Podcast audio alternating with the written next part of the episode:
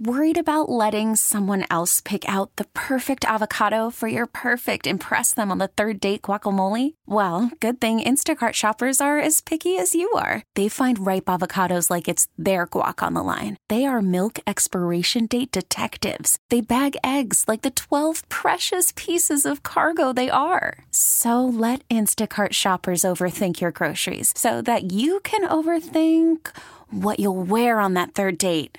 Download the Instacart app to get free delivery on your first three orders while supplies last. Minimum $10 per order, additional term supply. Jeff Gueldner with us, part of the KU television network. Jeff, welcome. How are you?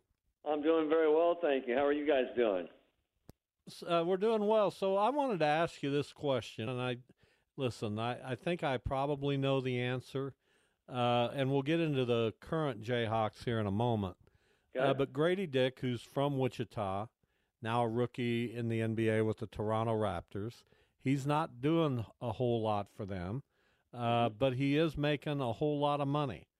Uh, Right. so I'm just curious about your thoughts on a guy like Grady Dick, who uh, signed a, a contract for four years and $21 million, something I've never experienced, by the way.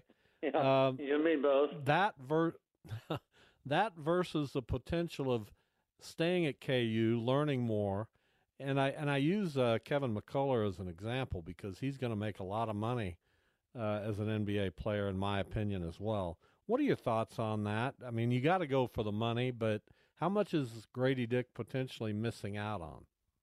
Well, I think the the difference with Grady um, from uh, Kevin McCullar, first off, is that he has a he has the one skill that everybody in the NBA wants, which is essentially unlimited range, and and it's a three point game, and he's got a, a lot higher ceiling. Um, w- one because of his age, but also just because of you know how much better he's going to get over time. Now, the other, the big difference though is that he was a lottery pick or projected lottery pick, and it's guaranteed money versus you know Kevin McCullar looking at maybe not getting drafted, you know at best getting a second round pick. Kind of like we're looking at Hunter Dickinson right now. I mean, what's he going to do? Because he's not going to have much, if anything, guaranteed. He's going to have to go earn it versus being handed, you know, generational money. Um, the unfortunate part about the NBA is you get, you know, depending on where you go, the style of play, who they have ahead of you. Sometimes they take the best player or the best, you know, somebody who does something really well, but it's not necessarily what that team needs at that time, and they're kind of betting on the come. And I think he's fallen into that trap a little bit. So I did want to ask you about uh, Kevin McCullar and just the the leap he's made offensively. We see this a lot uh, with with Bill Self teams. We saw it in Agbaji and, and Frank Mason and Devonte Graham, where they just become all world players, kind of over over the summer, basically. So, what have you seen uh, that has allowed uh, McCullar to elevate his game offensively? Well, I think there's a few things, but one is he's obviously playing with a lot of confidence, and he's got the ultimate green light from Bill Self, and it's it's kind of you could you could make a case maybe it's his Hunter and Dajuan's team, or even throw KJ throw throw them all in there if you want, but. He is he is a leader on the team, and he also knows that he's got to score points. But what I've liked, other than his confidence, is he's not just settling for three point shots. He's got the ability, maybe he's always had the ability, but he's got the confidence and the strength to to get into the lane, to draw contact. He's not just settling for three point shots. He's knocking down his free throws.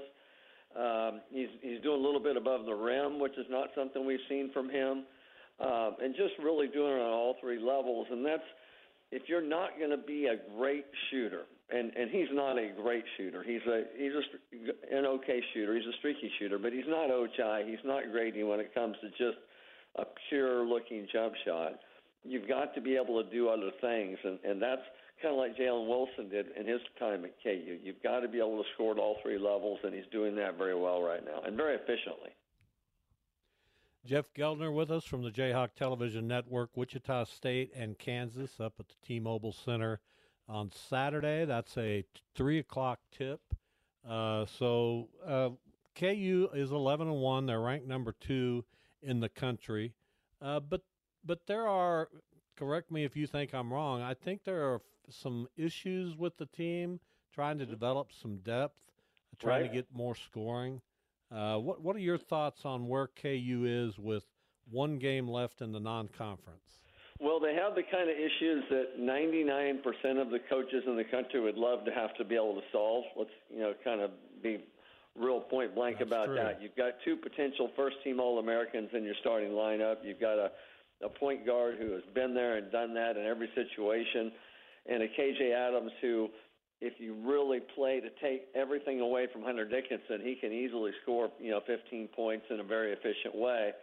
Um, so there's there's so many positives. The the the glaring negative is there isn't that knockdown shooter, and there's no there's really no firepower coming off the bench, and so they're very reliant on one of those two guys, meaning Hunter or Kevin McCullar, having a 20 to 25 point night, if not both of them, um, because you've got that five through nine, or really five through eight. I think Parker Braun has, settled into his role for the most part. You know what he is. He's not asked to score a bunch of points.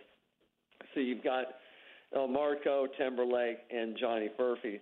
Somebody's got to do something and too often none of them do anything and for different reasons it's not that they're bad kids or they don't know you know they're not trying you know Elmarko and, and you know is I kind of liken him to Tyshawn Taylor when he first came just an unbelievable athlete incredibly fast but really hasn't figured out how to play yet he hasn't figured out when to go when to pull it back when to distribute when to try to score Johnny Furphy he's trying to figure out you know basketball in the states and and what his role is going to be. And Nick Timberlake, until the last game, he was brought here to be a, a knockdown shooter, and he hasn't done it.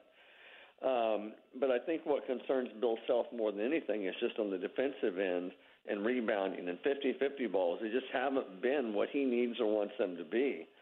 Um, it's not about ability. They're athletic enough to do it. They just have not consistently done it. And you know that's that's really where a lot of the problems come because you got the starters playing so many minutes and you know at times maybe pacing themselves and then and or when you go to the bench you break up that continuity and there really isn't anything to keep it going and so it's a it's been a constant battle for Bill Self to try to figure out his rotations and what he can get away with I'm babbling a little bit, but I'll also say it's very rare to see a college coach go to the 12 minute mark and not make a single substitution. And Bill Self has had to do that a lot this year. What uh, what is the attitude if uh, you know I, I, don't I'm sure a lot of KU uh, players think it's feel like it's just another game, but what's the attitude around KU uh, with the game against Wichita State? Is that something that uh, uh, moves the needle for them at all? I don't. I don't necessarily think so. I think you know part of the reason is it's not. It's not a home game. It's not an away game. It's just kind of a game. Um, you know, when you're when you're looking at this team, they're 11 and one, but you know they've played four teams, and you could put Kentucky in there also potentially at times that are top 10 teams. So it, you're not going to get up for every game, and then you mix in the Easterns and the North Carolina Centrals, and I think Wichita State kind of falls above that but not to that, you know, top 25 ranked type of opponent.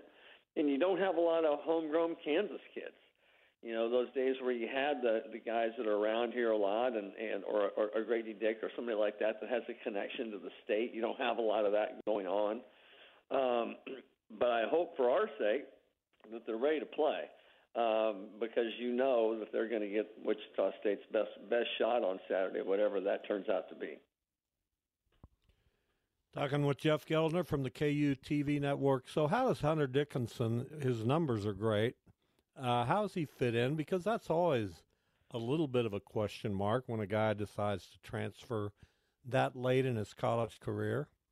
I think he fits in great. Um, he is, um, I would call him a prototypical um, college center um, meaning he's not a banger. He's not he's not somebody who plays you know above the rim like you expect your guys to do in the NBA.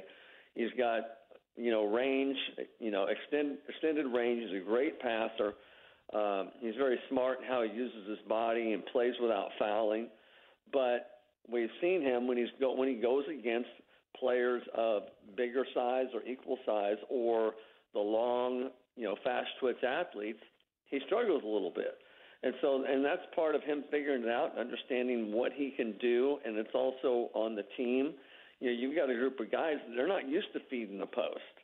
Um, you know, no offense to David McCormack, but he wasn't Hunter Dickinson, and so, and then last year we had no post, and so that's part of it too. You've got to learn, you know, how to deliver the ball and get him in spots where he can be effective, and he's learning to to play with that motor that Bill Self requires in terms of going after every rebound versus just ones that kind of come in your area. But he is a great luxury to have, um, and he takes a lot of pressure off of your offense if you can get him involved in different parts of the court because he's such a good shooter and a good passer. What do you think will end up being KU's best uh, non-conference win? I guess the the nominees are Kentucky, Tennessee, or or UConn. Yeah, I think UConn. I mean, I, that that's a team that and, and Marquette really. I know it was a loss, but you know, you look at what that team was able to do to KU. But I think from from a win perspective, you know, Tennessee. You know, Bill Self said it at the time. They were a little bit injured and they were underperforming um, in Hawaii, and, and and felt that that was a team that could make it to the Final Four. We've seen them kind of right the ship. Kentucky was playing without their three seven footers, not just one of, not just you know none of them, um, and so you know they're going to get better. You know whether or not you can really count on a John Calipari team anymore, those young guys to produce them at, at the end of the season, who knows? But um, it was a different team, and so you could make a case for Tennessee, UConn, or Kentucky, but I think I would say UConn. They're just a combination of toughness and grit and confidence that you know that typical Big East mentality. Good stuff, Jeff. We appreciate it. Thank you so much. I no hope your problem. Christmas Anytime. was good you and know, your you know New me, Year's better. Well, we'll we'll get you on soon. It's going to be a That fun conference season. You're you're Thank you. welcome, and uh, happy holidays and happy and safe New Year.